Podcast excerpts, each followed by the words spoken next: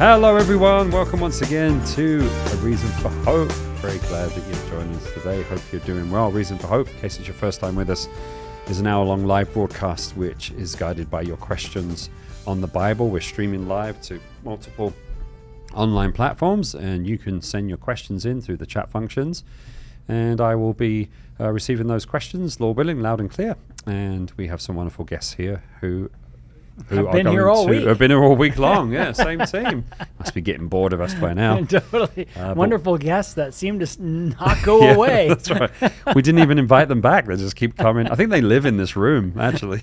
I know no one invited me for half of the days this week on a reason for hope. You just I show just up. showed up. I have the paper trail clarifying last Sunday who was going to be available this week. Yes. And I, I thought I was only on a couple of them, but uh, I just keep showing up here. That's what happened. Same here, Bo. Same thing happened to me. Same story. But anyway, wonderful men of the Lord who love the word and will um, delve into the word to find the answers to your question. So it could be a question on a verse of a passage of scripture, uh, maybe Christianity as a whole, or even other belief systems, maybe things that you think are maybe contradictions in the Bible, things like that.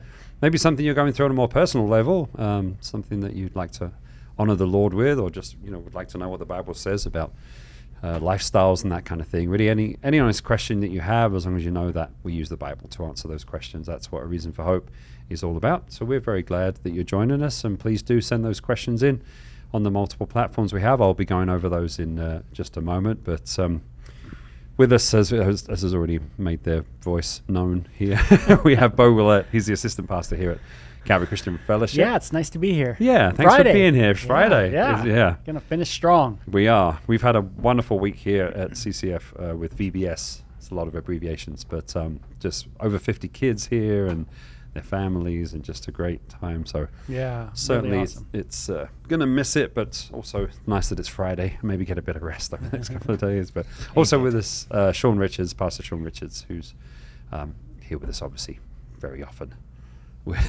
I'm glad that you are. You doing well today?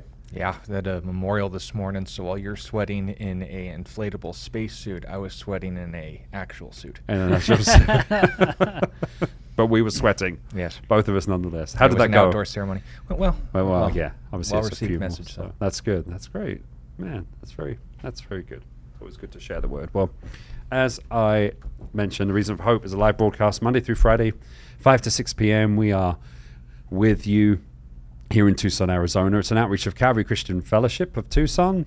Um, so keep that in mind when you're trying to find us. That will help you out uh, to find us on these various platforms. But uh, you can also go to calvarychristianfellowship.com. That's our website. If you're someone that's not really on social media or is uh, kind of boycotting it, which a lot of people seem to be doing these days, Calvary Christian Fellowship, uh, excuse me, calvarychristianfellowship.com is our website. You can go there, have a little look around while you're there. We have so many events going on and Bible studies, and of course, services here on Sundays and Wednesday evenings as well. Um, but that watch live tab that you'll see right there, if you go follow that link, anytime we're live, we stream to there. When we're offline, you'll see a countdown to our next show and you'll see a schedule of upcoming events. But when we're online, you'll see the video. You can sign in with a username, and then that's one way you can send your questions in through the chat function right there. I will be right there with you. You will not be alone, and I will receive your question there. Um, if you type in ccftucson.online.church, that's ccftucson.online.church in your address bar, it will take you straight to that link, or follow the link from calvarychristianfellowship.com, as I just explained. We're on Facebook as well. Again, look for Calvary Christian Fellowship of Tucson or facebook.com slash ccftucson. And don't forget to like and share while you're there. We'd appreciate that. Um, but send your question in in the chat box right there attached to the video, and I will be checking those as well. We have an app for your mobile device. Once again, look for Calvary Christian Fellowship of Tucson in your app store, whether it's an iPhone or Android or iPad or any kind of mobile device. Check out our app. Look for that red background with the white Calvary Chapel Dove logo. And uh, you can watch us live there as well. And there'll be other features on that app as well. We have a channel on Roku and on Apple TV as well. So if you have those capabilities, look for us in your channel store and add us as a channel. And that's another way you can join us. We're live on YouTube as well. The channel is called A Reason for Hope. So search for A Reason for Hope on YouTube. We are live there, and also it's a great place for archive. If you go to that live tab, anytime we've been live, it will archive there automatically. So you can check out old shows, uh, previous shows, if you want to uh, you know, re-listen to a question, or maybe you missed a show, and also our services here at uh, CCF as well. Our senior pastor, he's been away this week. He'll be back with us uh, this Sunday and next week for a reason for hope. But he's on Twitter. If you'd like to follow along with him on Twitter, Scott R4H is his handle there. Scott, letter R, number four, letter H. he posts highlights from the show and he kind of commentates on world events. There's so much going on in the world um, as it pertains to end times and prophecy and that, those kind of things, especially out in the Middle East. And uh, he's a great source of knowledge on all those uh, things, and also some funnies and shenanigans and tomfoolery, as he likes to say. So Scott Richards on Twitter, Scott R4H. You can follow along with him. We're on Rumble as well. That's a relatively newer platform. We post videos there. We're not live there per se, uh, but we have archived videos there for your enjoyment. So look for a reason for hope Bible Q and A on Rumble. And we have an email address, questions for hope at gmail.com. Questions for hope, all spelled out with letters, not numbers, at gmail.com. Send us your questions there. We'll be getting those as well. If you're joining us on the radio, Reach Radio, or one of the other radio affiliates, we're glad that you're joining us. Um, but you are listening to the last show that we did pre recorded, so that's the only place where we're not actually live. Uh, but use that email address, questions for hope at gmail.com, and we will get to that question on our next show. And then consider joining us on one of those other live platforms when it's safe to do so and uh, be part of the broadcast live. So there it is. There it is. With Yeah. all that being said, now you know. Now Now you know how to find us and join us. And once again, please do send in your questions. Get them in early so we can parcel out the time. And uh, we always see that, if, you know, if you have a question on your heart, I bet there's other people that have that same question. So you could be that brave person send in your question. That's and right. Bless others as well, which is pretty cool. And you know what's So- cool is that uh, Pastor Scott will be back in the pulpit this Sunday. It, Mm-hmm. you know, it's kind of funny, but over the years, it's not funny, but it's just always interesting that over the years, you know, you get used to hearing someone share. And then when you don't hear them share for a little bit, you kind of miss hearing them share. you know, so it's like you want them, you kind of want to get them back in the saddle Yeah. and get it going. And so it'll be nice to have them back on a reason for hope. And, Yeah, that's right. um, you know, doing it. That's right. Yeah, it is. Yeah, for, for Sunday and for a reason for hope next week. Yeah. Yeah. What was his uh, his his message on? Um, we're in Act, the gonna- book of he- Acts. Acts chapter 12. He's going to finish, uh, I think, th- or, or get through the chapter, and it's going to be on uh, basically Herod getting eaten by worms. separation of church and state. That's right. yeah, so that's going to be the uh, topic, and it should be a good one, especially for people that have had maybe thoughts about church and state, Yeah. since that's a big thing in the United States for sure. Absolutely. Yeah. And we're we're a Calvary Chapel church here, and I think probably 100 percent, or certainly for the most part, uh, Calvary Chapels usually teach chapter by chapter, you know, verse by verse, chapter by chapter, Yep. book by book. And Yeah. the cool thing about doing that is that whatever comes up in the Bible, then we teach it. Yeah, you know, right. it's not just topical. Well, we'll teach about this, and we'll teach about gay marriage this week, or whatever. Like whatever Yeah. comes up, it comes up, and if it comes up twice, then we'll teach it twice, and you know, Yeah. it's kind of cool that way. Yeah. I never. I, I remember when I first came to the Lord, I didn't know you could use the Bible that way. You Right, know, I didn't right. think. I didn't think you could. You know, I thought it was just you grab topics. Yeah. Um, but Yep. it's it's that's the way we teach. So, so yeah. I mean, all those platforms that I explained, we're live there on Sunday as well, and you'll see archive services. So if you'd like to join us on our Bible studies, you can certainly do that. But why don't we uh, pause to pray before we delve into uh, questions today? Sean, would you like to pray for us? Sure. Yeah, that'd be great. Dad, thank you that we have the chance to be here. Please anoint Bo and I with your heart so that we can share it effectively and in a way that honors you. And we pray this in Jesus' name. Amen. Amen. Amen. It to is that. true. Well, I've got a um, got a question to kick us off. Uh, how does God guide and speak to us? How does God guide and speak to us? Of course, a very Pretty broad, um, issue. yeah, Oh, I guess let's start. What are the ways he can? Because the ways God will speak to us, I guess, are going to depend on what we're going to listen to, and He knows us individually, and also what we want and what we need to hear from God are two different things as well. Uh, generally, in Scripture, there's three ways you can argue for that God would speak to someone at a particular time. For example, there was direct and audible communication, like the example we saw with Abraham. God appeared to him in a visible form. With Moses, the angel of the Lord made a direct communication with him and Joshua. These visible, sense based appearances where they heard a voice, they saw a person, they were given that kind of direct revelation, and of course, were held accountable for it. The second way is through providence, that they would set things up in such a way where they would see their circumstances fit out, and this will align in with our third way through his written word, but in a way that lined up with what they knew God was doing and realizing this is the, I guess, grooven path, so to speak. This is where God's directing me. And they would take advantage of those opportunities in light of the fact that it lined up with God's word. The best example of this is in the book of Jeremiah, where he was in prison, ironically, at the time, but his family member came to visit him and told him that their family farm was up for basically the redemption that was expected to everyone in Israel at that allotted time. They were able to purchase it back if they used it to pay off any debts. And Jeremiah thought, well, firstly, that's not going to make a lot of sense because I've been preaching for the last couple decades that we're going to all go into captivity into Babylon. It wouldn't make sense to invest in real estate. But Then he's like, wait a minute. I was also preaching that we're going to be brought back and that a remnant will remain. So wait a minute, you're telling me to do this, aren't you, God? And it says in the text, then I knew it was for the word from the Lord. So circumstances and providence tested by the third, which is his written word. We always need to test when people come to us and claim that God is speaking through them or to them. And that is, again, a fourth way per se.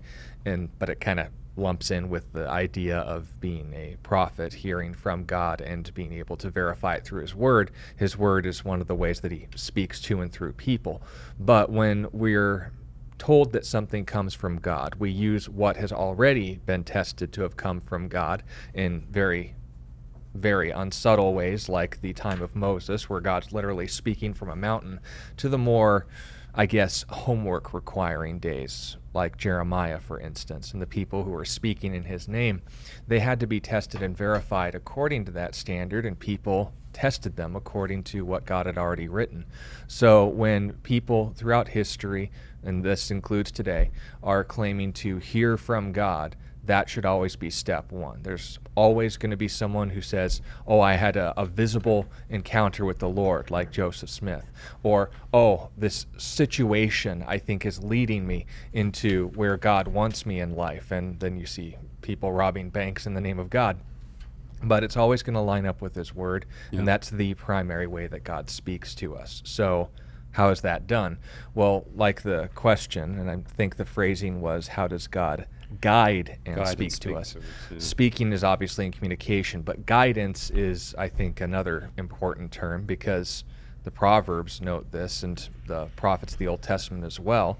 You'll um, have basically this um, intuition, this connection with God to the point where should I go this way? Shall I go that?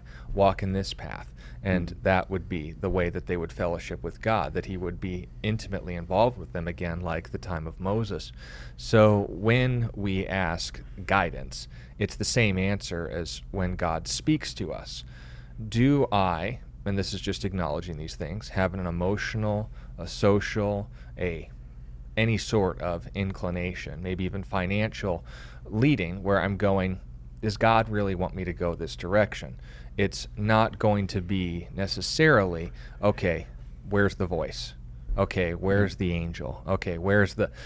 Generally, God's going to lay out principles in His Word that on that basis will mm give us something to work with and say, okay, if it's not that, obviously, it's not going to be robbing the bank. It's not going to be bombing the clinic. It's going to be in line with His character.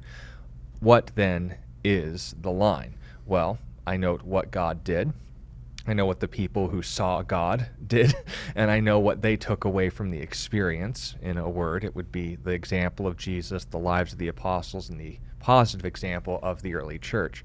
But if we're put in a situation where it's really inconsequential or circumstantial details, that's where the Proverbs come in, which are also an opportunity for God to guide us in what we call wisdom, not to know everything, but be able to make good decisions with yeah. the knowledge that you have. And the first and most important proverb is trust in the Lord with all your heart, lean not on your own understanding, and all your ways acknowledge him, and he will make your path straight. The guidance isn't pushing, but it is making sure you understand, like those grooven paths, what road is going to be with the least resistance, or at least with, and this is also key, the most support. Because as we see going back to Jeremiah, he had a lot of opposition. He had a lot of resistance, but it was where God had him. Yep. And that was something that he had to depend on God's word, his promises, and his involvement in his life to do so.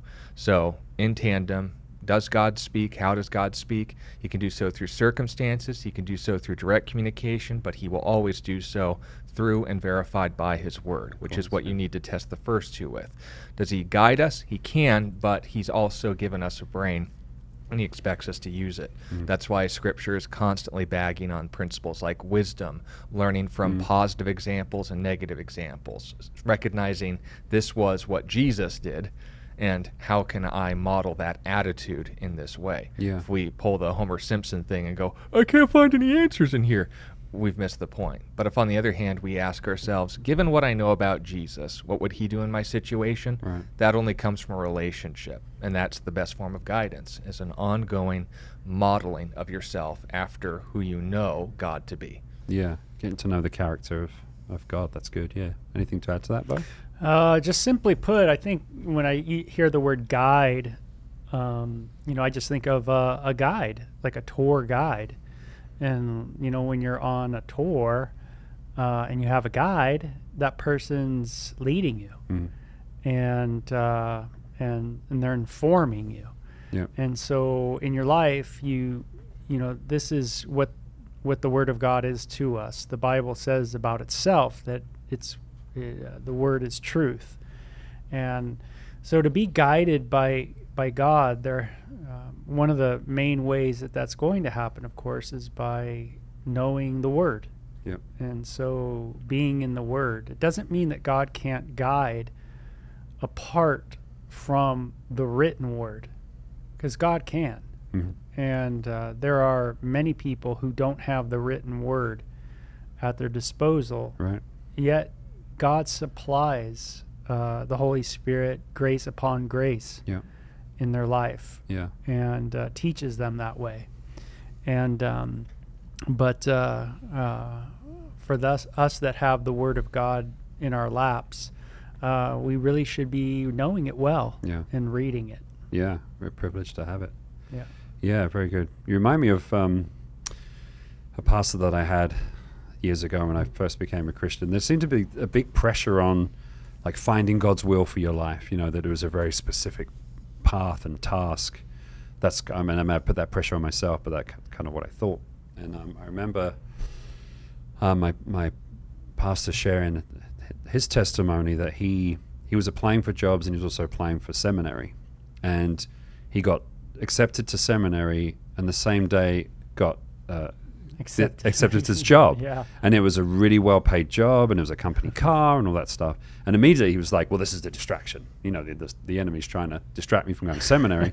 and then he stopped and thought, well, maybe not. I mean, God needs advocates in the secular world. Yeah. And then he he just didn't know what to do. You know, I was like, Yeah. oh, I should go to seminary. should I do that?" Yeah. And he was just down on his knees praying by his bed every night, praying and praying, what should I do? What should I do? I want to make the right choice. And um, he said he was praying one night and he, and he felt so strongly the Lord say to him, you choose.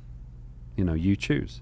Mm. And the, and the, you know, the, the thought that came behind it was, you know, you're a big boy now. You've been walking with me. If you go there, I'll be there. If you go there, I'll be there too. And I'll use you here and I'll use you there. And I remember him sharing that as part of a message, and it blew me away. Just that Yeah. kind of choice, you know. And it reminded me, like you were saying, Sean, it's amazing. Just getting to know the character of God, wisdom in His Word, and, and being able to make those choices. And that Yeah. God's God is here. God is, you know, where can we go from the Lord and that kind Yeah. of thing. You know, even though I'm sure there are specific things where God's like, I want you Sure. to do this. Sure. but- This is the will of God. right. Your But, um, sanctification. But, I love that too. But yeah. yeah. Well, great stuff. Um, question from a fan. Uh, is there anything we can learn from Oppenheimer? Is that how you pronounce it, the, the movie? Um, Sean, anything, calling you out by name, anything biblical about this movie? Have you seen it yet? Uh, thanks. And they, they're a fan of your uh, Shady Oak ministry as well. And they mentioned, so- obviously know that Bo has no clue about movies. I guess so.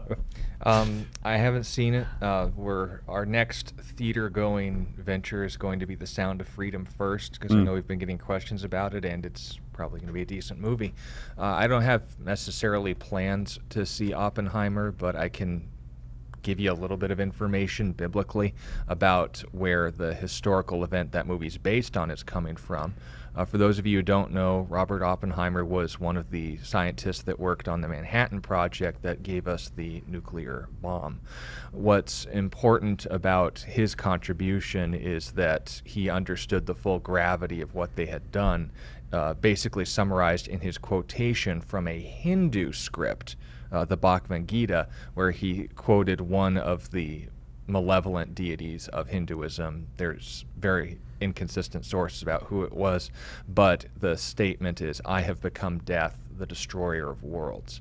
Now, this kind of I guess uh, weight. scary. Yeah, this kind of weight of power put into the hands of men obviously shaped the next century and a half.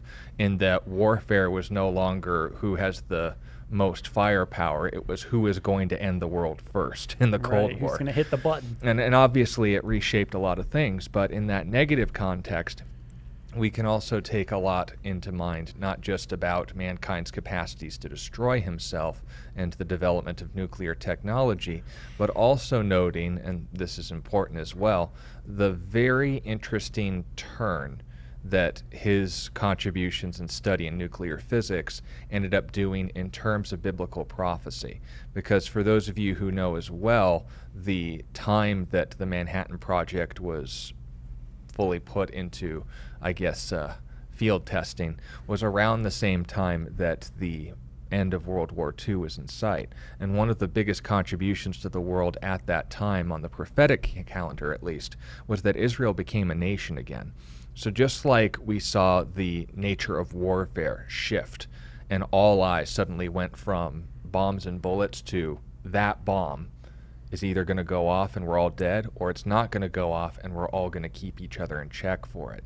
The same way is at that point in history, the nature of prophecy shifted as well.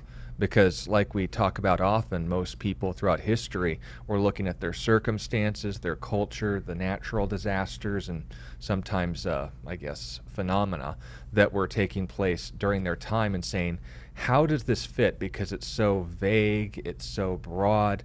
I don't see how Israel fits into this. And then everything changed when we saw the most direct fulfillment imaginable of Isaiah, or excuse me, Isaiah, Ezekiel 37, literally shown right in front of all of us. Now, obviously, the founding of the nation of Israel isn't going to play a prominent role in that film, and obviously, uh, the event of Israel being founded as a nation doesn't least as much shatter your eardrums. But when Christopher Nolan's adapting these stories and showing us of the incredible things and the world-changing events that happened in their contribution, understand that that's also analyzing a time in history where things changed in a much more eternal sense as well. Because say all the nukes disappear tomorrow, we have to start from scratch. All the nuclear scientists develop amnesia. We go back to the old ways of war with sticks and stones. It's not going to change the fact that God's promises are immutable. It does make us look at the world and how scary things can get very quickly because of the level of technology and the level of, I guess, horror that we can inflict on ourselves now. But in spite of all of that, from the bubonic plague and people asking, is this the fulfillment of the sealed judgments? Is this an allegorical assumption? Now it's gotten real. Oppenheimer was another event in history where the nature of how the world dealt with one another, uh, the nations dealt with one another, shifted. And I think it's very significant that all of those things were happening at once. So if you liked the movie, uh, great. If you liked the effects, kudos to Christopher Nolan for, uh, I guess, risking leukemia on his entire filming crew. But the point of emphasis that I would put on that point in history wasn't a fan of Hinduism, but the supporters of the nation of Israel that have continued to reshape the world in a much more significant way. Not in the bomb, but in the nation of Israel and her fulfillment of Isaiah or Ezekiel 37. I did it again. Again. You have an interest in seeing the nuke film? I, I didn't even I didn't even hear about it. So I'm He- so he's out of he's the probably going to go see Barbie instead. so. Yeah. I, I didn't even know Barbie's out. No. No, I mean that's how bad I am. I'm more of a music guy, you Yeah. know. So Yeah. Yeah. Well, it seems like uh, you guys will be going to the movies over the next couple of weeks, there's some pretty significant movies coming out, especially Barbie.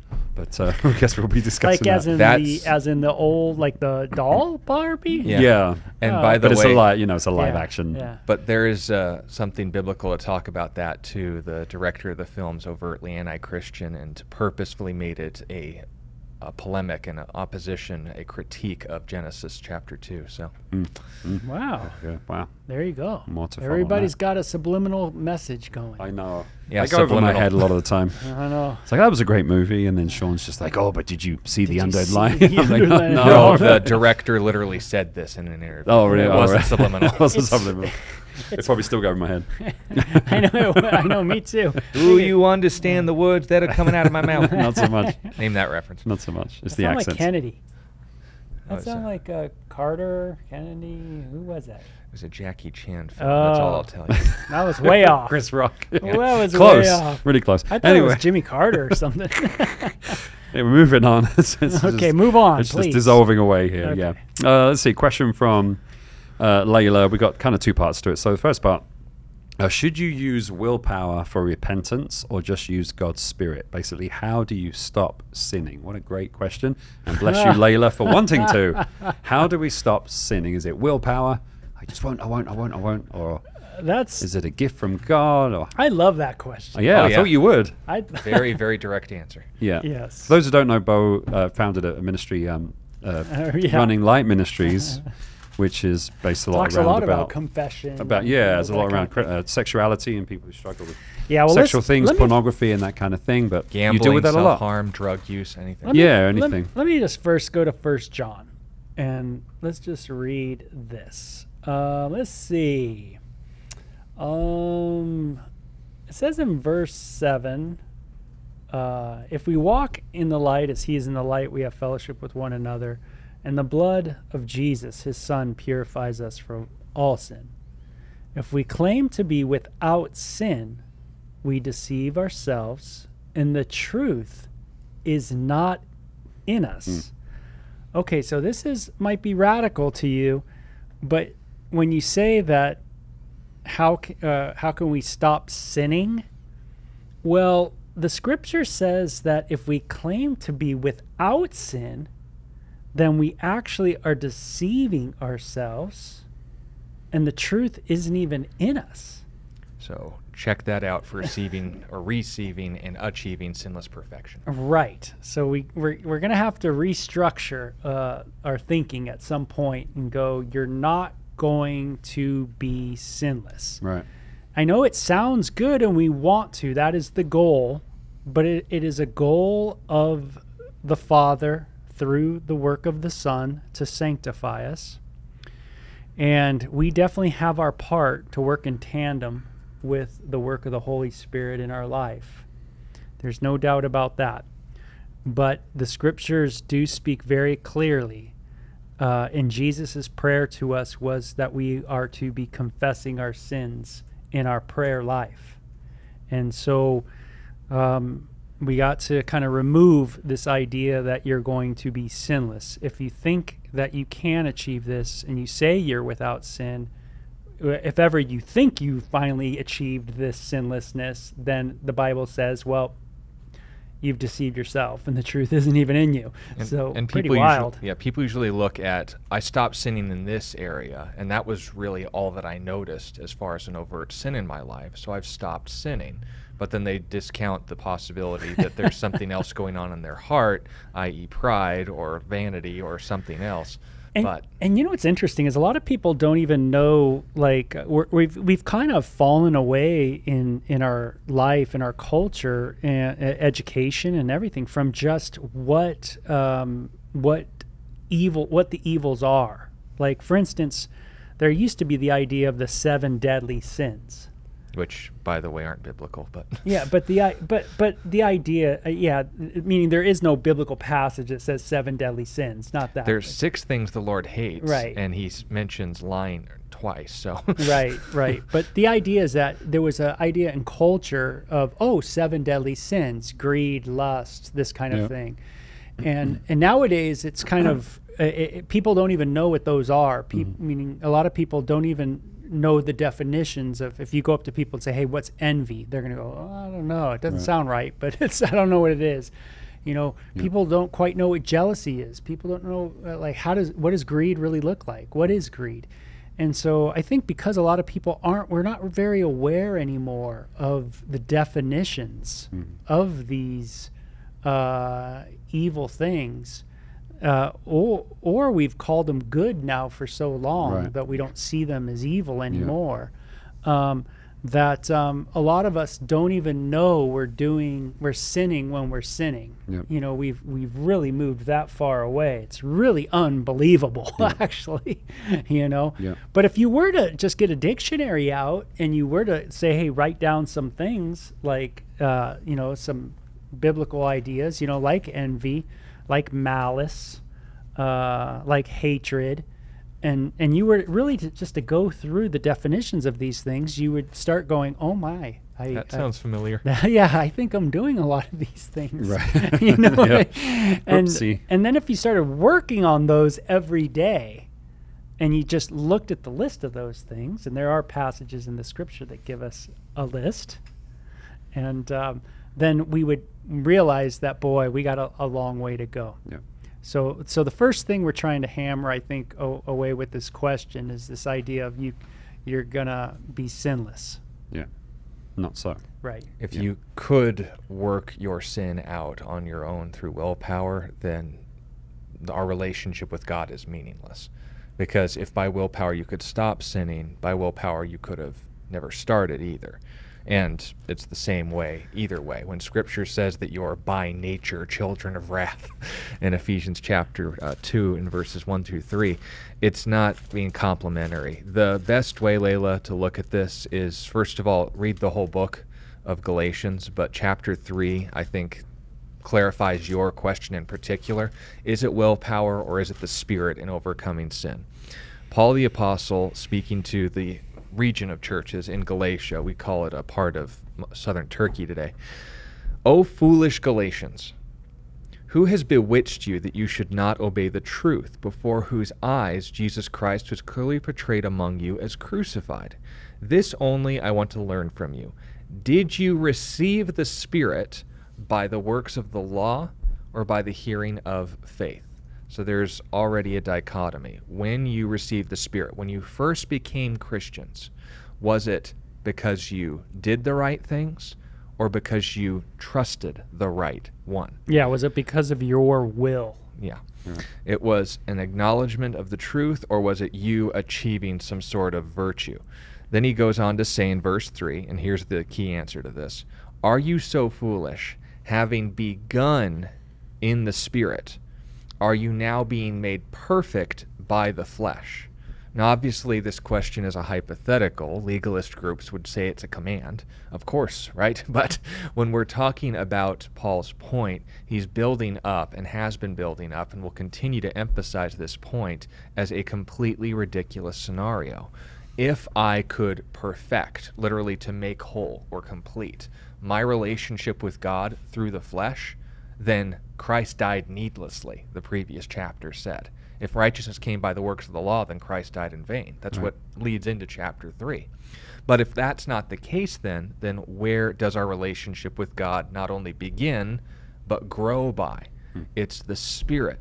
It's all the Spirit. That's why in two chapters, Paul goes on to say the lust of the flesh and the spirit are contrary to one another mm-hmm. that you would not do what you wish we know what naturally comes out of the flesh is you know adulteries fornications lewdness corruption envies murder drunkenness revelries and the like of which i say before and i tell you now those that practice such things will not inherit the kingdom of god Yeah. but the fruit of the spirit notice the spirit is love and then goes on to give examples of what that looks like mm. characteristically. But here's the point, Layla.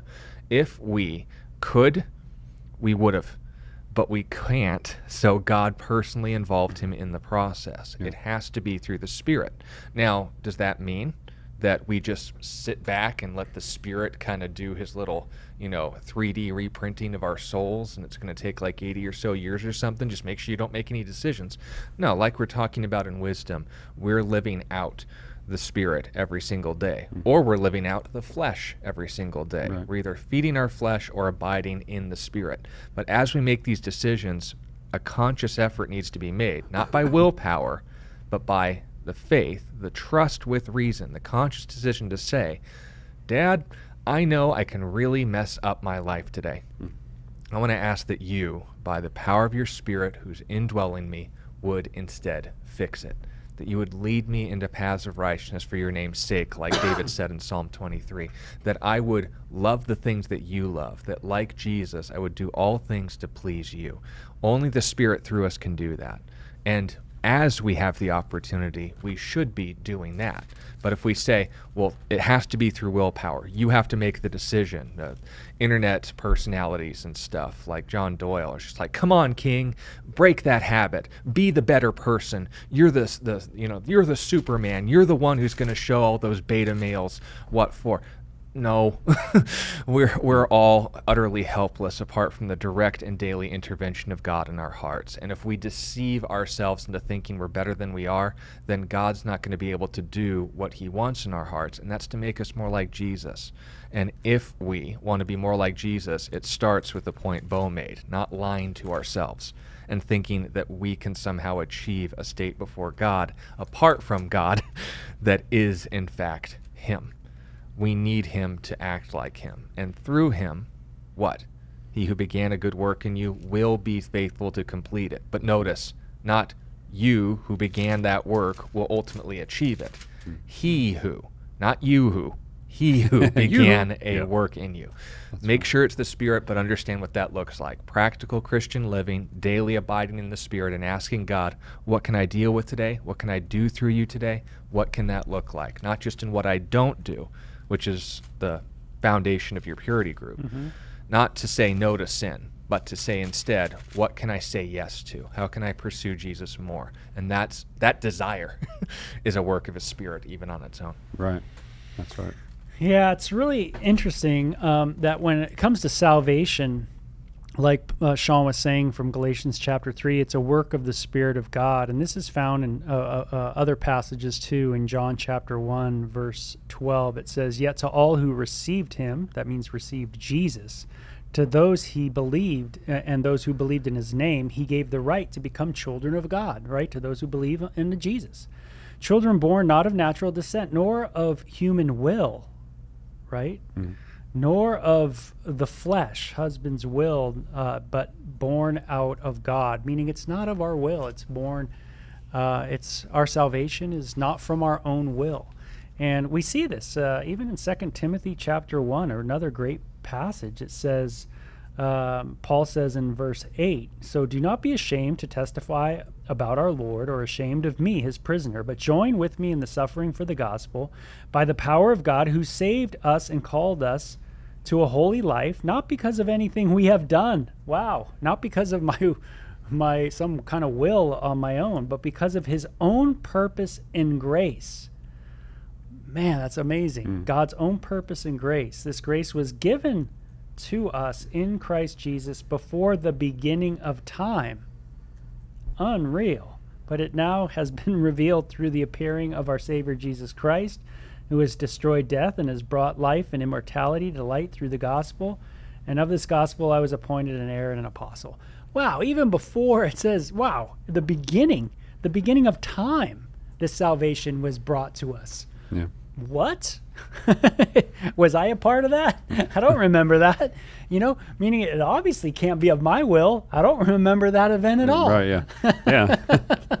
yeah. that saving event. You Yeah. know, it's before time began. Wow. So You were uh, just late. yeah, Yeah. totally. Should have been there. Should have That's checked right. your Google Calendar. You know, there's a wonderful book uh, by uh, Charles Spurgeon on this. Um, if you've ever uh, read Charles Spurgeon, the, the the famous English preacher, but it, it's uh, I want to say it's called uh, Total Sanctification. It might be. Um, you might want to look it up. Spurgeon Sanctification, uh, book on sanct- sanctification, but. Uh, but uh, oh, it's called All of Grace. That's what the book's called, All of Grace. Sorry about that, All of Grace. But that's it. It's about you know your, you know, uh, it's got to be a work of Christ in us, um, and uh, and it can't be of him who wills or of he that runs. It's got to be of the Lord, and uh, the Lord's got to do that work in us. Um, uh, for the grace of God has appeared to all men, right? What does it say? The grace of God has appeared to all men, teaching, Teaching us, us. right? Yeah. Denying. yeah to deny worldly passions and uh, you know and ungodliness right? And um, but that's what the grace of god teaches us. Right. so the more you grow in your gr- in the knowledge of grace and jesus christ as it says in second peter grow in the grace and knowledge of our lord jesus christ the more we're going to be very much aware of our sin. Right. and and we're going to bring those things before him in prayer confessing our sins. Hmm uh, learning how to confess our sins to one another too, Yep. and uh, and then, you know, being a part of the graces in the body of Christ. Yep. Meaning, all the body of Christ, the church, is is made up of grace gifts from Jesus Christ, and this is what people forget: is they think that the the victory over sin is going to be won in isolation Yep. And it, that's not how God set it up. Right. God set it up with that we are dependent on one another Yeah. so that we don't become narcissistic people, that Yeah. we realize that, you know what? I can only grow within the body of Christ, Yeah. you know? And so I'm going to need the body, I'm going to need the church, I'm going to need to get up and I'm going to need to go and I'm going to need to invest time and everything, Yeah. you know, in people. Right. So even though, like we've said, it's not, um, you know, it's a work of God, you know, repentance and it's a Yeah. gift and that, but there is also a sense in that He's given us um, some things that we can do, like confession, like be in fellowship. Yeah. Um, that you know, because some people might, well, God hasn't delivered me from alcoholism, so I'll just wait. You know, I'll just keep drinking till He does, or whatever. you know what I mean? Yeah. Um, there are things that we can do that He's given us to to uh, usher yeah and, in. tho- and those are all gifts those Yeah, are all right. te- those are all the graces of god yeah. you know they're they're there to um, to work in in a sense consort with the work of christ in us Right. you know Yeah, it's a good way to put it. yeah Yeah, and so the uh, latest follow-up question, which we've you know we've, we've skirted around it, but Sean, you you quoted the the passage. I think this is what she's talking about. I think it was in Galatians, where there's a whole list of these sins, and it says, you know, I tell you now that these people won't inherit the kingdom of God, and yet we've said that we're gonna we won't be without sin. yeah So what is that? You know, there's there's several places, as I remember in the Bible, that says these people that practice these things won't inherit. So what's the kind of the crossover to where we struggle with those things and yet we still will inherit the kingdom?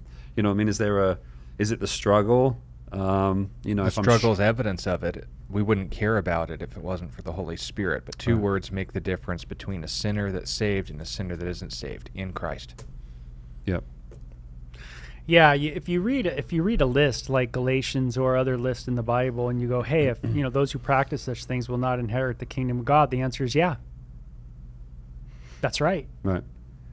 That's right. And that's right. And such were some of you. Yep. It says in 1 Corinthians Right. chapter 6.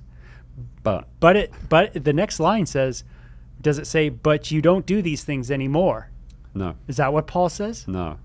It says, but you were washed, right? Oh, Yeah, Yeah. that's right. It says but you were washed. How? By Jesus Christ. You Right. came to Jesus Christ. Yeah. There was a there was a work of the spirit of bringing you to Messiah Yeah. to cover over your sins. Yeah. to to to wipe them out actually as far as the east is from the west. He has removed your sins. We don't just have a covering over our sins. Our sins are done. Yep. you know they're wiped away. Right. and so yeah when you read a list like that that's right. Anybody who practices sins is a slave of sin jesus said. And a, sl- a slave has no place in in the house uh, of, of the father. They don't have any place. That's right. Someone who sins is a slave of it Yep. there's only one way you can be set free from the penalty of sin and that is through the atoning work of jesus christ right. and that's it Yeah. And that's the only way that you're allowed into the house. It's not your righteousness that brings you into the house. Mm-hmm. And so when you look at another passage that really just drives this home, is found in Titus chapter 3.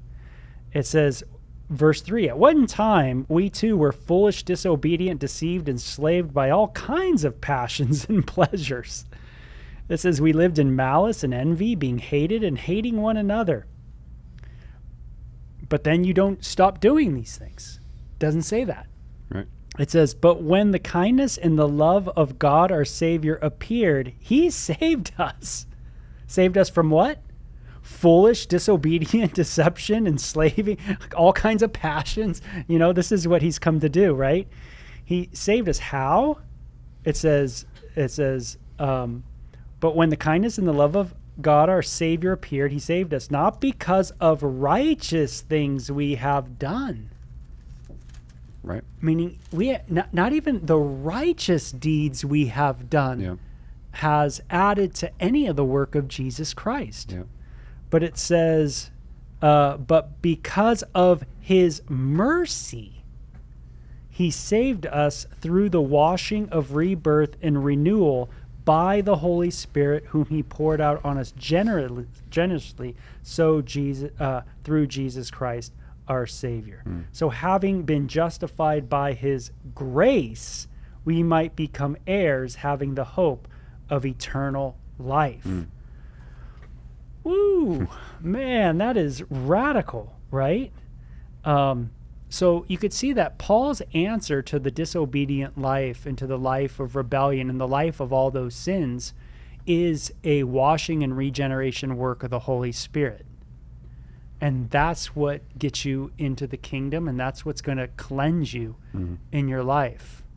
Um, and so, you know, that's the difference. Yeah. You know, Yeah. that's the difference. The those lists, yeah, that's right. You know, but it just you should be able to read those lists and go, yeah, that's me. Right.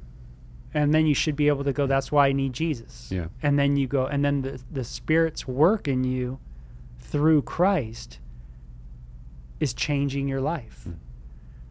And when you see those sins come up in your life, when you see that jealousy, that fear, that insecurity, that discontentment, that resentment, that bitterness, the lustful inclinations, the greed, the you know all those things come up. What do we do? The Christian goes to God in prayer. Yeah. The Christian seeks out help. The Christian seeks out the body of Christ. Mm-hmm. You know, these things. And you know what? By God's grace, some things, man, fall off of us. You know, it's amazing. Yep. And then other things Stick around a bit stick longer. around a bit Yeah. longer. That's right. Yes. Yeah. You very know? true. Yeah. Well, very good. Well, we've got about four questions uh, left in about 10 minutes or less than 10 minutes. go, Sean. See what we can do. Uh, Taylor asks, How do we combat censorship? He said he got banned from a community for merely quoting a, a .gov link, and literally none of my comments within uh, the multiple following conversations are visible anymore. Uh, I'm no longer able to interact. So, um, how do we combat censorship? Sean, I'm sure you've dealt with a lot of this because you're online with several channels and things like that and saying controversial things.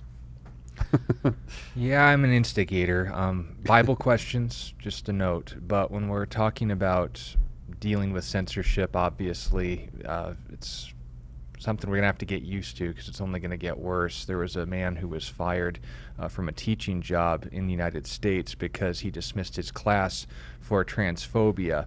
And I quote this is the charge before, before the school board expressing Christian views in class. You know what the Christian views were? telling a group full of women, good job, girls. Now, when it comes to censorship, obviously there's people who are just going to say, hey, you follow the platform, obey the rules. The rules are being more and more arbitrarily enforced. Lawlessness is abounding. The problem is, are we going to fulfill the second half of that verse in Matthew 24 12, in the love of many growing cold? There's a temptation whenever opposition to truth comes along, whether it's in physical opposition, financial, social opposition, those sort of things, silencing, bullying, the abuse of power, and so forth. And they're going to want to put this forward as a hint to you to want to just go along to get along, to not uh, poke the bear, so to speak, or maybe to inflame you a little bit to prove true a caricature of Christianity, where you're all just a bunch of leftists with picket signs protesting at uh, military funerals and so forth. The reality is that where you have the opportunity, shine the light of Christ. If that opportunity is closed off to you, understand a legitimate injustice is being done, but that they'll answer for it. Don't be cowed by it. Can we combat censorship? We can, but there are political and uh, social channels that'll do a much better job of explaining how to do that. Our job here is to point you to God's Word, and the best way to deal with censorship is that if it comes, understand that the legitimate anger that comes from that and the injustice that oftentimes is motivating that level of censorship will be something they answer for to God. But it also shouldn't be something we fear because the Roman Empire also censored the Christian church Yeah. and we're still here. Yeah, I, The- I, I was. I, you you went right into First Peter. yeah. You know this wonderful passage, but it says, "Live as free men, but do not use your freedom as a cover up for evil. Live as servants of God. Show proper respect to everyone. Love the brotherhood. Believers fear God, fear God, and honor the King." And that's true. You know, the Christian life. You might want to read First Peter um, and read it, and and then think about your situation, and you'll be kind of blown away. I think. Mm, very good. Great. Thanks, Tolan. Hope that helps you out. A question here from Mac D. Uh, the prodigal son and the self righteous son both had problems in different aspects. One thought he did the right thing, the other rebelled until he knew he was lost. What can be taken from this story? There's so much to the prodigal son story, actually, every time I read it. Well, there's one thing the prodigal son story. It was a jab at the Pharisees, the audience of one of three parables. The prodigal sons, two sons, were uh, the third of three, in order to emphasize a point that starts the chapter. Those who trust in themselves to be righteous and who are bitter towards people who were being drawn into the kingdom the lost coin, the lost lamb, and of course the lost son. The fact that the second son is how the prodigal son parable ends shows that was actually the son that was lost because the one that was redeemed back into the home well we already knew that because the heart of the father is shown by jesus. The pharisees were resentful were bitter were not sharing the heart of god and left the father's house. Why? Because he was restoring the tax collectors the prostitutes the people unworthy of it. Hmm. The point of emphasis of the parable it's a great illustration artistically of the heart of god in action but again we have that elsewhere the point of the prodigal son parable is that the Pharisees were the prodigal son, not the first, the second one. Right. Because they were leaving the house of God not because of overt external sin, but a heart that hated God's desire to forgive the sinner, which Yeah. of course they weren't. So note the point of the parable. It was intended to an audience answering a objection by the Pharisees, an objection by the Pharisees, in order to dismiss his credibility for associating with sinners. God would have, have anything to do with sinners. And Jesus' point was that that's all he's about because that's all he has to deal with. Yes. And that was one of three illustrations that pointed that out. Yeah, very good. Great. It's a great question. Hope that uh, helps you out, Mac D there. Um, question from Renee. Uh, if Moses, this is a great question.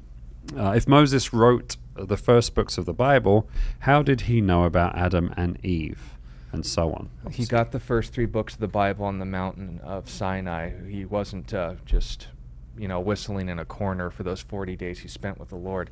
Can we get to a JX Disciples question? Because that's a really good one. Absolutely. Yeah. They're all really good questions. They I are. just lay that out there.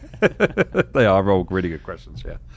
Um, well, yeah, question JX Disciple Who is the young man in Mark 14, 51 and 52? Yeah, let me read this because I want to give this one time. Um, 51 to 52. A certain young man, note the language, a young man followed him. That's Jesus as he's being taken away. The disciples have just forsaken him and fled in verse 50, having a linen cloth thrown around his naked body.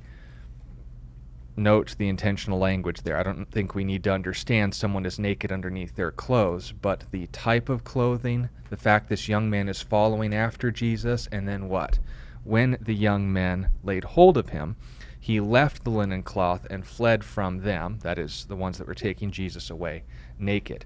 Now, already we have a set in picture in the Gospel of Mark, which entire books have been written on as far as its significance. Now, if you read Matthew, you're going to get a Gospel account that focuses on a Jewish audience.